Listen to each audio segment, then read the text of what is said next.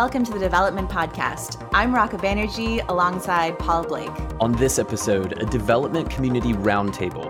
One year on from the onset of the COVID 19 pandemic, what can we learn from the response effort? What uh, COVID has shown is that we need to come to a watering hole. Whatever our um, political leanings or ideological views, we have to solve this. What have been the biggest challenges? This global crisis requires more international solidarity and more international action. When you're faced with a crisis on this scale, there's a premium on speed and decisiveness. And what's next? It's a moment in time in which the world can reimagine itself differently. All that over the next few minutes here on the Development Podcast. It's hard to believe that it was just about one year ago that the COVID 19 pandemic began disrupting lives and livelihoods around the world. In that time, nearly 2 million people have lost their lives to the deadly virus, and millions more have had their livelihoods disrupted.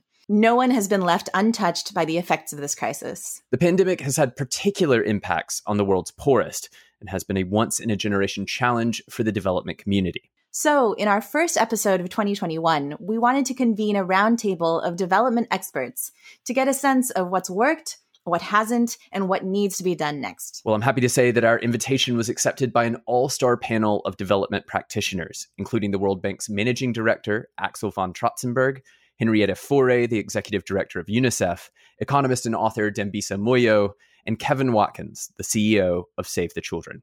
They join me now down the line. So, Axel, I want to start with you. The, the, pandemic has been this major challenge for institutions and organizations across the development space. How would you assess the initial response so far? What's what's gone well, and and where have there been sort of lessons learned? I think that uh, throughout crises, we have learned a couple of things. Uh, certainly at the bank, that during crisis times you got to be fast, decisive, and you have to come with massive support. I think that uh, we have uh, um, stepped up to that challenge uh, in last year. Normally, our our programs are in the order of forty-two billion dollars. Last year was seventy-one billion. So uh, it is a step up, particularly because COVID uh, uh, has its special challenges, and particularly the poorest countries needed massive support. So we have been able to develop specific COVID related uh, operations to the tune of $25 billion. I think this is, in general, is a good response for, for, for the bank but it is not sufficient. What we have needed, we need this is a massive global crisis, and everybody has to do their maximum. I think we have uh, pushed on debt relief for the poorest countries, the debt service uh, suspension initiative. I think it is to a good start, but it is an incomplete start because uh, quite a few creditors, particularly private creditors, are not participating. And in, the, in this sense, it is not providing the full benefits to the countries. Also, what is not working so well is that I think this global crisis requires more international solidarity and more international action. And what we are seeing is that countries are very, very busy with themselves. But the unfortunate truth is that the poorest countries are left behind.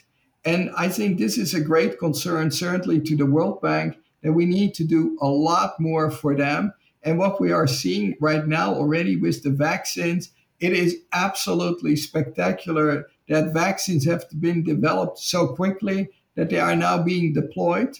But the truth of the matter is also that the industrialized countries have essentially bought up all what is available and leaving developing countries without sufficient coverage. And this is a, clearly a clear uh, concern to us. I have a bunch of questions for you on vaccines, and, and, we'll get there in a second. But Henrietta, just picking up on Axel's point there about internationalism and, and coordinated action, there's been this criticism that the international response uh, has not been as strong or as coordinated as it needed to be. In your view, is that criticism fair? Well, it is in that we don't think as a world as yet, but I think it's coming fast. As a world, we're really learning from each other what other countries are doing. And I think we're learning that development is very fragile. To Axel's point, um, poverty is on the rise and inequality is growing. But there's um, one area that I think you, you're mentioning about um, COVID.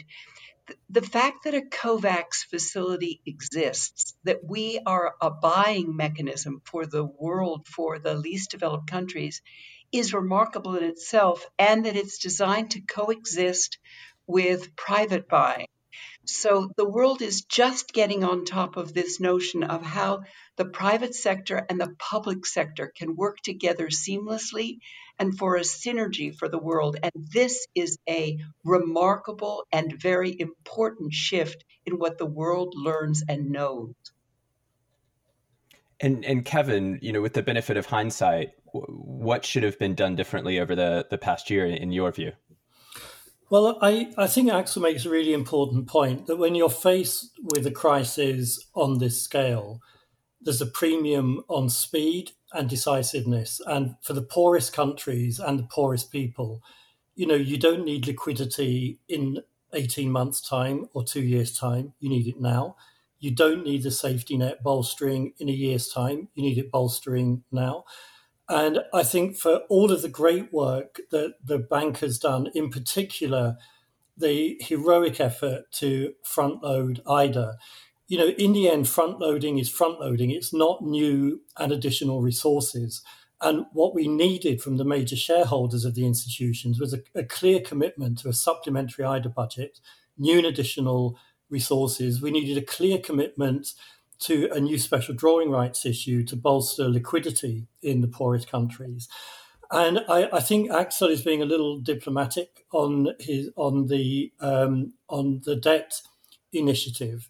In the you know the, these the the IDA countries uh, will and just just for folks who who might be at home wondering what you mean by IDA, that's the component of the World Bank group that works with the poorest countries doing concessional yes, concessional lending. lending arm of the World Bank. And the, the, this is a group of countries, around 74 countries, that are also eligible for debt relief under the new debt relief initiative. Now, yeah, this is a group of countries that have scheduled debt payments of around 45 billion. Many of them are teetering on the, the, the, the, the brink of effective bankruptcy. Uh, actual debt relief is in the order of 4 billion. And that's largely because private sector creditors and to some degree China appear to take the view that they have an exemption from participation, although the G20 uh, initiative itself is very clear that the private sector are supposed to participate on the same terms of everybody else. Now, you know, uh, actually, Henrietta and I have called in a, in a piece that we wrote together for th- these debt liabilities, these largely unpayable debt liabilities for some countries, need to be converted into investments for children, because ultimately this is also a crisis of intergenerational justice.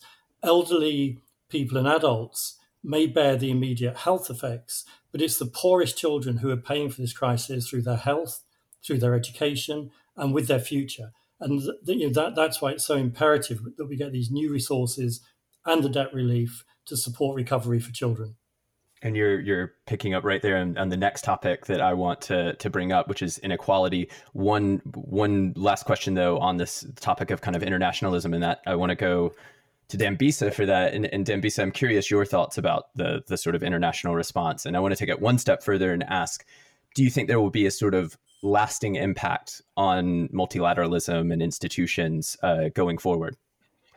Well, first of all, thank you for uh, including me in this discussion. Um, I, you know, at a very high level, um, much of what has been said is not really surprising or objectionable. Um, of course, you're in the middle of a crisis. We would like to have all hands on deck. Uh, we have to be considerate around HIPC. We have to be considerate about um, deploying resources um, as quickly and as efficiently as possible. Um, but I do think that there's also, um, in terms of lessons learned, um, you know, I, I, wrote many years ago uh, about essentially this risk that you know we were going to find ourselves um, if we continued to just depend on systemic aid without forcing governments to take on more responsibility, we'd find ourselves in a place of vulnerability um, that we're experiencing now.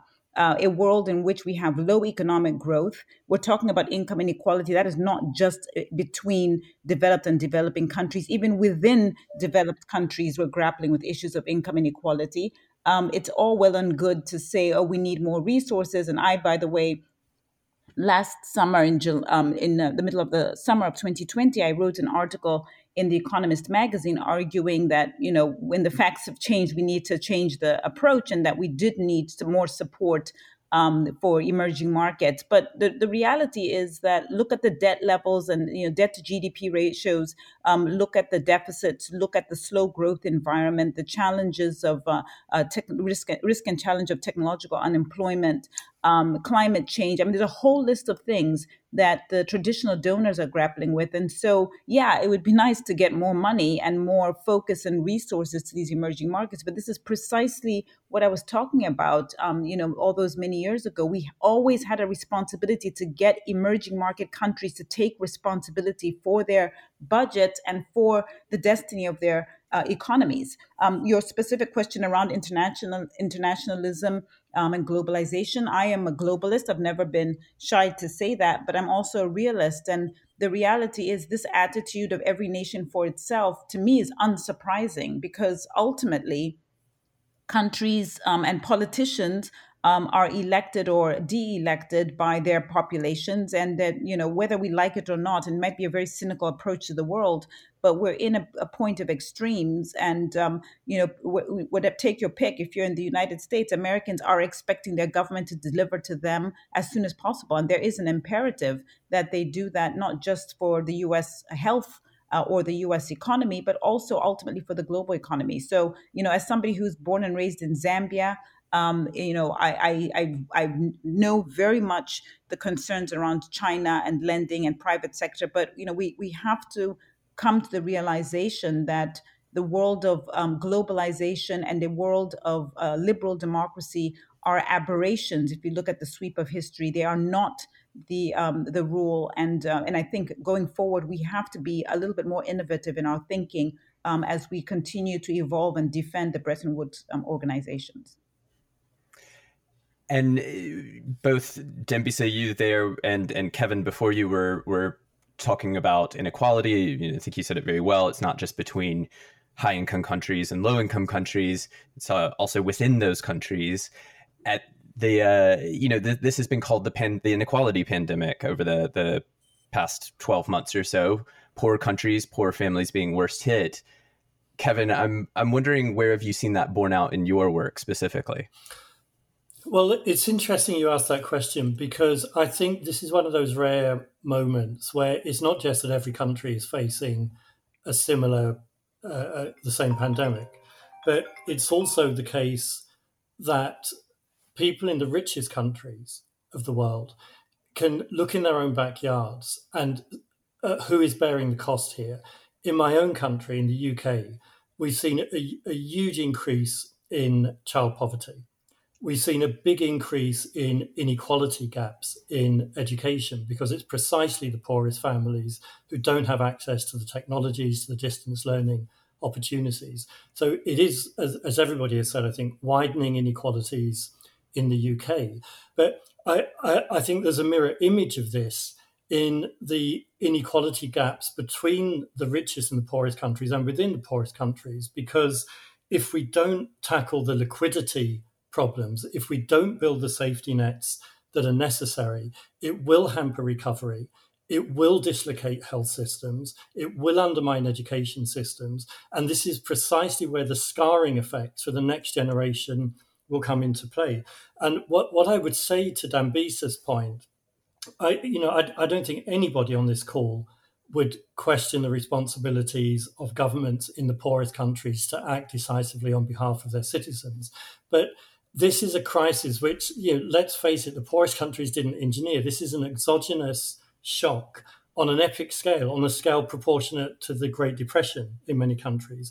And it has been disappointing, I think, that the fiscal response from the international institutions, the liquidity response from the international institutions has been found wanting. And that has added to the pressure on the poorest families in those countries and is a force in itself exacerbating inequality.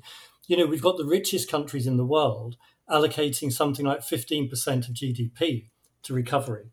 You know, they've rewritten fiscal policy, they've torn up monetary policy rule books, and yet the shareholders of the IMF and the World Bank, the major shareholders, haven't authorized and enabled the bank to do an equivalent exercise in the poorest countries. And that is where multilateralism has failed, in my view. Axel or, or Dambisa, do you want to jump in on that? Yeah, well, um, I think uh, it is very clear that these needs are enormous. I mean, just building on uh, Kevin's uh, uh, uh argument, is that industrialized countries have indeed spent 15, sometimes 20% of their GDPs. The emerging markets were at maybe 6% of GDP of, uh, of stimulus packages, and the poorest countries less than 2%. So here you see the uh, very, very clear. We have said we need absolutely more resources. And so we have been able to lean forward largely because we have been front loading IDA but we will need more. We will be engaged with, uh, with the donor community on this, but it is an, uh, a challenge, and and I, I, think this is problem. And but I also don't want to say it's only the uh, the, the poorest countries. There are many lower middle income countries that are hurting as well. Uh, you know, they, they can, uh, whether you're in Central America, in Ecuador, or you are uh, uh, in in Asia. I think this is what these are countries that need a lot of support. And here are limits uh, uh, uh clearly because we, we don't have the, the firepower that this crisis would require. And I think that is where where the challenge we have, and it and and and the countries feel that. Can you talk to me a little bit about you know, building on this idea of the inequality pandemic, some of the other sort of factors that that play in here. So I'm thinking things like fragility and conflict, or even like gender dynamics, or the impact on people in in an informal sector. Can you talk to us a little bit about that? Well, I think that uh, unfortunately the fragile states are usually the worst off. There is an increasing concentration of extreme poverty there. But uh, when you had such a crisis, they, they will need that uh, support, and you see it very, very clearly. We are making uh, a strong case. We have been building this up right now. One third of, or 30 about one third of our resources for the poorest countries go to the fragile countries. But it is very clear they need more and they need more attention. I think that the other groups, what you were talking about, the gender dimensions, we are extremely uh, concerned about uh, gender based violence, domestic violence that has been off the charts. Now, this is not an income phenomenon, it is all over the place, but it is clearly an, a, a, major concern. We are very concerned about the education chance. Around a billion kids, at one stage, there were 1.6 billion kids out of school. But the kids who remain out of school are mainly in developing countries. And what is worse, that a lot of girls are affected. And once they are out of school, there is a real risk that they will not return. And that means first a discrimination, lack of opportunity, and lack of a future. So these are the things that I think we all have been uh, uh, raising attention to. Uh, and I think we will need to, to, continue to be very, very loud on this because these are development challenges that uh, that risk uh, uh, uh, setting us back by years. So this is one of the things we have to focus on, certainly in this year. And, and Henrietta, for folks who might need a reminder, you're the executive director of the of UNICEF, the the UN's UN Children's Education Fund. I was talking to some colleagues a, a couple weeks back, and and they had calculated that at the height of the COVID uh, sort of led lockdowns, more than 160 countries had mandated some form of school closures.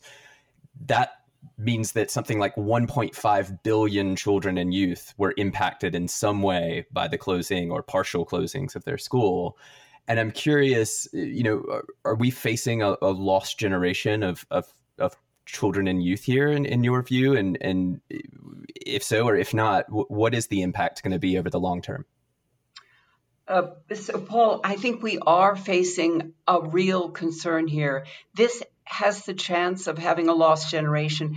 Many um, students are now out of school for a second year, and for many, it looks like they may be out for a third year. And this makes a big difference. What happens when you're not in school is that you begin to forget what you have learned. Um, that factor we've been studying, and just after being out of school for six weeks, you can regress um, uh, into just a, a lower level of memory and of learning. So, being out of school for years is very, very difficult. Um, what's happening for many of the young people is that if they do not go to school, it prevents them from competing in a modern economy. They're not getting the skills and it isolates them from what's going on in the world. And so that has two effects. One that Axel was talking about, we really worry about the poorest children in countries, and we particularly worry about the girls. And as Dambisa and I will tell you, it is essential to educate girls within any community, but um, many of them are not returning to school either because of school fees or because of early child marriage or work at home. And this is an important shift for the world. It is one that we have to really focus on and right. So, what Axel and Kevin were talking about with you know, being early and fast at scale with financial help is important. What the World Bank has done in the past year is to step up in a way we've never seen it. Um, our programs, UNICEF and World Bank, have tripled in size. We need that everywhere. The national governments need help, and the world as a, at large needs help, but we need it for distance learning, remote learning in high tech, low tech, and no tech situations or we will indeed have a lost generation. Could I just add to the points that Henrietta has made and, and Axel earlier?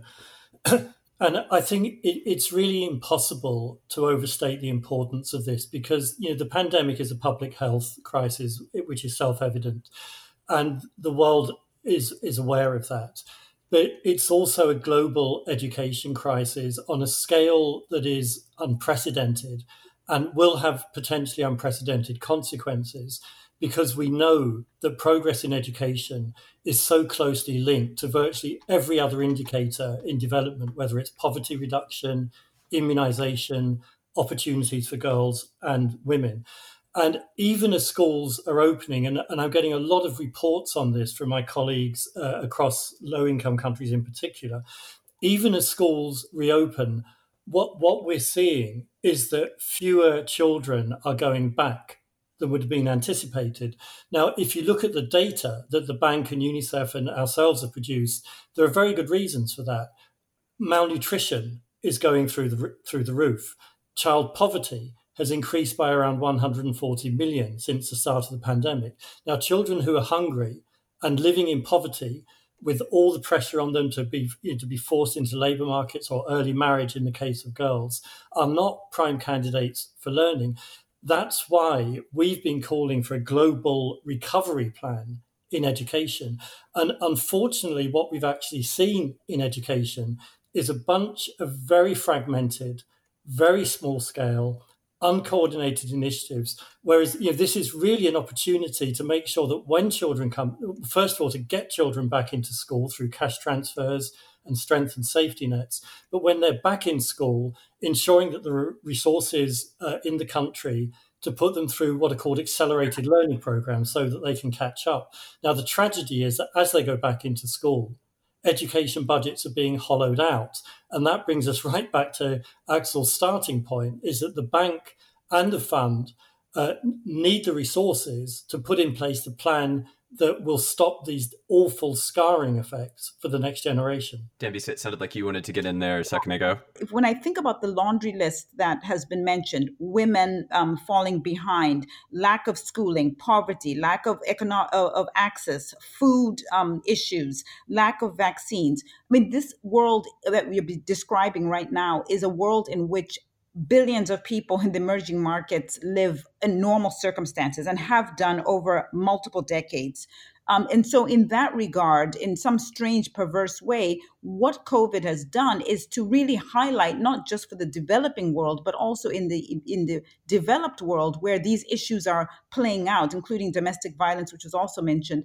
Um, I think it's it's brought into sharper focus these problems. Um, my country, uh, Zambia, country of birth, was um, independent in 1964. It's still grappling with this suite of problems despite the interventions um, that the World Bank and other uh, organizations have tried to address um, in many um, many different iterations. So I'm not trying to be a naysayer. I am trying to be quite constructive here. Yes, um, I think most of us think having more money, um, uh, you know, uh, you know, in terms of uh, stimulus packages to these emerging markets would be better. Having more access to vaccines, food, education, etc. But uh, you know, let's let's not delude ourselves or um, ignore the fact that, that these are challenges that the emerging markets and country many countries have been suffering for decades, um, and somehow we've been quite okay, um, or you know, or certainly at the margin, quite okay. Um, with with this going on, um, you know, in in spades uh, around the world. So, uh, you know, again, I, am not at all trying but, uh, to. Dambisa, I, I don't question that uh, there are these these these issues, development issues, issues have been around indeed for decades. But there is a delta. And this delta of this crisis is, is, is deep. I mean, this, this COVID is unique and, and it has hit with full force. What is worse is that I think uh, many of the developing countries are even more vulnerable because uh, sometimes the international support that they would need to get uh, is more difficult uh, to, to obtain because some of the industrialized countries themselves are having problems. But what I think from our point is important to, to, to state this COVID is global. This COVID has an impact and it could have an, a far worse lasting impact on uh, economies in Africa than, let's say, Germany. And because German, the German economy is more resilient, than, like, say, the Zambian economy. And that deserves attention. And I think what certainly uh, we are saying, but also I think the UN system is saying, or Save the Children, I think is is hitting this that you cannot just look inward, but you need to keep uh, an outward look, and also that there is international solidarity necessary because these uh, these countries will not make it alone. Uh, I agree with that. I just, I think I, the only thing I would add to that is that that you're, we're asking for multilateralism and globalization at precisely the time when, you know, again, even before COVID, there was evidence of deglobalization in trade and capital flows, anti immigration sentiment, concerns about splits in standards, and the lack of coordination on many public good issues like climate change. So, you know, we are, we, and, and I'm not, again, suggesting that we should not, we should give up, but I am suggesting that we are asking for a very heavy lift when we have spent multiple decades, um, and I would argue, with lots of great intentions, um, but ultimately our execution has been poor. Otherwise, Zambia and many other countries around the world would not have been in the as vulnerable position of dependency on outsiders as they find themselves in now. Could I, could I just um, maybe add to that and, and maybe disagree. Uh, Definitely, and I think Henrietta is trying to get in oh, as well. I'm so sorry, Henrietta. No, no, no. Uh, whoever would like to go first, either of you. Uh, Please, Henrietta. So th- thank you. Um, so there are things that we can be doing now that will change. Um, as a world, we have not had the most progress that we have wanted or that we've dreamed about, but technology has come to our assistance in that area of education. We have the chance now to connect every school in the world to the internet. We have not had that in the past. It means that a country like Zambia does not have to go back to where it was. It means that it can step forward. And to Axel's point, what they need for that is financing and funding so that they can make that leap. If we could get the other half of the world that is not connected to the internet connected to the internet. It would change education. It would change the skills that young people are learning, and they could learn what they needed to learn to make a life for themselves. Eight out of 10 are going to have to be entrepreneurs. They're going to have to make their own jobs. That's going to be a, a driver, productivity driver for all of us. But it's a moment in time in which the world can reimagine itself differently. And to take advantage of that, we need institutions like the World Bank and UNICEF and Save the Children and thought leaders like Dambisa. Let's take a quick break and we'll be right back. So, Raka, I was recently listening to the story about a young Rwandan entrepreneur who started a business to provide people with access to clean water. It was totally interesting. You've got to go check it out. Oh, yeah? Where was it? So it's from the Creating Markets podcast by our friends over at the International Finance Corporation. That's the IFC, part of the World Bank Group. It's a show about entrepreneurs, investors, but also about market opportunities in emerging countries. If any of that interests you, you should definitely subscribe. Oh yeah, I uh, actually saw it pop up in my um, Apple Podcast app the other day as one of those you know shows I might like. yeah, and, and for anyone else out there, if it sounds like something that you're into, subscribe to the Creating Markets podcast wherever you listen to your podcasts Apple, Spotify, any other platform. That's the Creating Markets podcast by the IFC. One thing that keeps coming up throughout this conversation is vaccines, and they seem, you know, to be this this global game changer. So, to to sort of move the direction and or move the conversation in that direction, perhaps Axel, I can start with you, and and could you just give us a sense of what the global community is doing to increase fair, equitable access to these effective vaccines that are that have that have come onto the market in the past few months? So I think that the, the game changer is with the speed with which uh, a new vaccine has been developed. This is extraordinary and uh, is in the end good news for the international community. Uh, what is not so good is that I think we try to learn from the swine flu of 12 years ago, where industrialized countries bought essentially all the vaccines through the creation of COVAX, where the intention was to have a fair access to, of everybody to vaccines. And everybody signed up. But my fear is that many act, actually didn't act in the same spirit. The result is that industrialized countries have uh, secured most of the vaccines. In some countries, they have actually uh, uh, uh they have actually uh, uh, five five shots per person available. So that is where we are. And this is certainly at this stage one of the most difficult challenges as we start with the rollout to ensure that indeed real access is, uh, access is provided to these vaccines, to uh, particularly of the poorest countries. And uh, so I would certainly challenge many uh, industrialized countries to be aware of this, but also to share more because otherwise uh, the prospect of having uh, reasonable access to vaccine by the, by the, the poorest countries will be limited, and this is a great concern to us. I, I do feel that this pandemic ought to have taught all of us a couple of things, which is one, there is a shared vulnerability in our condition as part of a human family, and two, that there you, you, the, this principle of solidarity is not an abstract idea. And where you see it come to, to the fore, uh, I think most critically and most self evidently is in relation to vaccines, because it's not only the right thing to do that we should have equity with respect to protection from this awful disease. It, it also turns out it's a smart thing to do because, you know, unless you beat it everywhere, in the last analysis, you beat it nowhere. And Axel's right. We, we have set up these facilities, the COVAX facility and the ACT-A Accelerator facility, which were intended to ensure uh, an equitable distribution of the vaccines as they came on stream. Now, both of those facilities are massively underfunded. And we've got the richest countries essentially cor- cornering the market. And I think not viewing the problem uh, as they should be viewing it in a, in a multilateral way of saying you know what what do we need to do from a social justice and equity, a fairness perspective to combat this uh, appalling disease.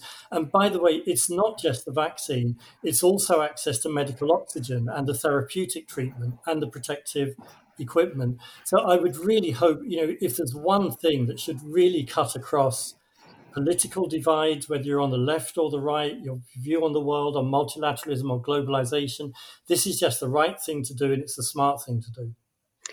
So at UNICEF, we are really working hard to implement all of the ideas that Axel and Kevin and Dambisa have been talking about. We are asking countries who have surplus uh, purchase orders in if they can share them with us in COVAX so that we can get them out to the developing world. Uh, but vaccines are coming through our doors now. We have about half the world's vaccines coming through our doors because they are for childhood diseases like measles and polio. But this year, 2021, we should have another 2 billion vaccines, and these are for COVAX. So, as the vaccines come through, it is then important to make sure that they are approved in the countries, that they're allocated among the countries, that there is a readiness. And UNICEF and the World Bank are working together with countries for readiness. The the priorities that you place on your own population as to who gets um, a shot first? What does the cold chain look like? How about training of the healthcare workers? Because it is not easy with vaccines with different um, uh, operational um, uh, syringes and other uh, parts of vaccination to train the local staff to know and understand the different vaccines. And we have to inform the public to take a vaccine so that they get vaccinated, that vaccines work, that they save lives, and we need the funding. So, if all of those come together, it's a massive undertaking, but we will only do it as a group. And this could change the world and be a real game changer for all of us. Dambisa, being an economist, I'm hoping to, to pick your brain about this. The private sector is going to play a pretty big role. I mean, it has played a big role in developing these vaccines. It's going to play a big role in getting the vaccines to people, to the clinics, and and uh, ultimately be that link between the factory and and uh, getting it into people's arms. Could you talk about both the the the role of the private sector in in the rollout of the vaccine, and also how the private sector has been impacted uh, over the past twelve months? Yeah, I mean, look, I think it's just you know no surprise. Private sector has been a critical partner. Um, they've um, you know shown themselves willing and able to work with government and multilateral institutions. Um, we were already in a uh, in an era of uh, a move away from the traditional financial shareholder uh, primacy into the stakeholder capitalism. So many companies and organizations already had planning um, and thinking around broadening the utility function of why businesses exist and how they can be much more participatory in uh, in in society um, I happen to serve on the board of 3M, which is um, the largest producer of masks, the N95 masks. Um, I'll tell you, um, you know, before COVID hit in earnest, I didn't. We didn't even talk about masks, um, really, because there's such a small proportion of um, a, contribution a contribution to uh, to 3M's bottom line. But here we are now, where it's not just a, a health issue it is an economic issue. It is a geopolitical issue. We, we produce a lot of these masks in China. Um, as you know, the US government imposed Defense Production Act. So it becomes a very multi-pronged um, uh, issue um, and has become very multi-pronged in many different ways. I'm picking on 3M, but you know you can imagine for a pharmaceutical company like Johnson Johnson or Pfizer or Merck, it's, it's similar types of uh, complexities that have emerged. I mean, I think we all acknowledge, and uh, I just, this next point is really just to underscore the complexity. I mean, um, delivery, the logistics and distribution of a mask, which is you know durable and doesn't require refrigeration, is hard enough um, in a world that uh, you know has many uh, borders and barriers and and lots of the macro issues that we all know. Um, and so, having um, the uh, the advent of of uh, COVID um, and you know really this wonderful um, ability for us to turn around and to deliver private sector to help deliver um, uh, on vaccines is great, but you know, let there be no doubt here that there is a lot of challenge in terms of logistics and, and distribution. So, in a nutshell, I would say um, I, I am very um, heartened by the ability to showcase private sector um, contributions. They, they clearly cannot do it on their own. Um, and so, you know, rather than focus only on regulatory environments, I think you know government and, as I said, multilateral academics as well as private sector have come together, um, very solution oriented. And look what, what we've done. In, we've delivered in in one year um, a, a, a, portfolio of uh, viable um, vaccinations for something that usually takes seven to ten years. So what, what, we need some credit for that as, as a society high income countries they've been able to to support businesses during the the lockdowns and during this this massive kind of recession depression uh, whatever you want to call it. Have low income countries had that same ability and do you worry that uh, if they haven't that the private sector companies there are sort of weakened and, and that may impact the rollout of the vaccine Yes, I am worried. Um, you know, I, I serve on the boards of many multilateral, you know, multinational um, country uh, uh, uh, companies, and this is an issue. You know, uh, you know, it. And by the way, it's not just an issue about um, you know recovery, economic recovery, and jobs in developing countries. I mean, we are dealing with a, an acceleration in digitization in the West, which could lead to enormous technological uh, unemployment. So this is front and center for sure. And um, you know, I, uh, I, you know, I, I don't um, pretend to have an answer, but what I, I do think um, is going to be important is coming to these issues um, in a in a much more constructive way than perhaps we have in the past. And if I think of the example of something like climate change, I think there's been so many um, fissures and and sort of uh, um, so us versus then type of discussions. And what uh, COVID has shown is that we need to come to a watering hole, you know, whatever. And I, I think Henrietta made the point, whatever our um, political leanings or um, ideological views, we have to solve this. This is a global problem, and these are global problems, whether it's healthcare, societal challenges, or, or, or economic. We've got to come together to solve this. There is no other way out. Axel, I'm curious your thought. Obviously, you're very passionate about uh, equitable access for the vaccine. Do you worry about a, a, a, world where the the higher income countries have a successful rollout of the vaccine? Their companies, you know, the, the workers come back to work, the, the companies resume operations back to normal or a new normal, and and the develop the developing world is is left behind.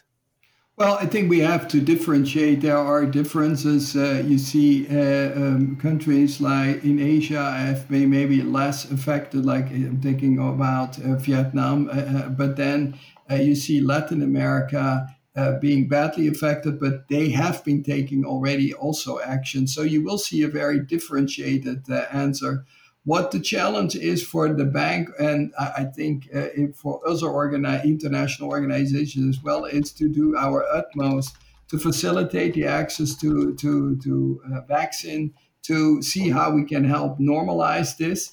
Uh, this is only one step, the vaccines. Uh, the other steps are really uh, uh, looking at the longer term recovery um, uh, Kevin mentioned this whole global recovery plan for education.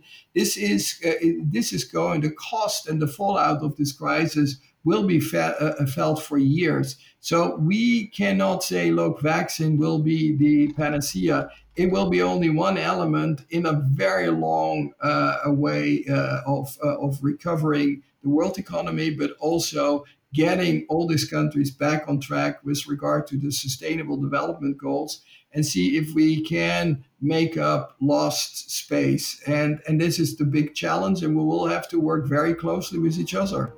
Folks i think we're out of time but incredibly grateful to each of you for taking the time and, and sharing your thoughts over the past hour of conversation. Thanks so much. That was the World Bank's Managing Director of Operations, Axel van Trotsenburg, Henrietta Fore, the Executive Director of UNICEF, economist and author Dambisa Moyo, and Kevin Watkins, the CEO of Save the Children.